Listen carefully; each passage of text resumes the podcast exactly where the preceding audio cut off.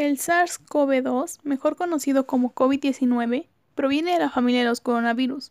Estos provocan enfermedades respiratorias que pueden ir desde un simple resfriado hasta enfermedades respiratorias graves.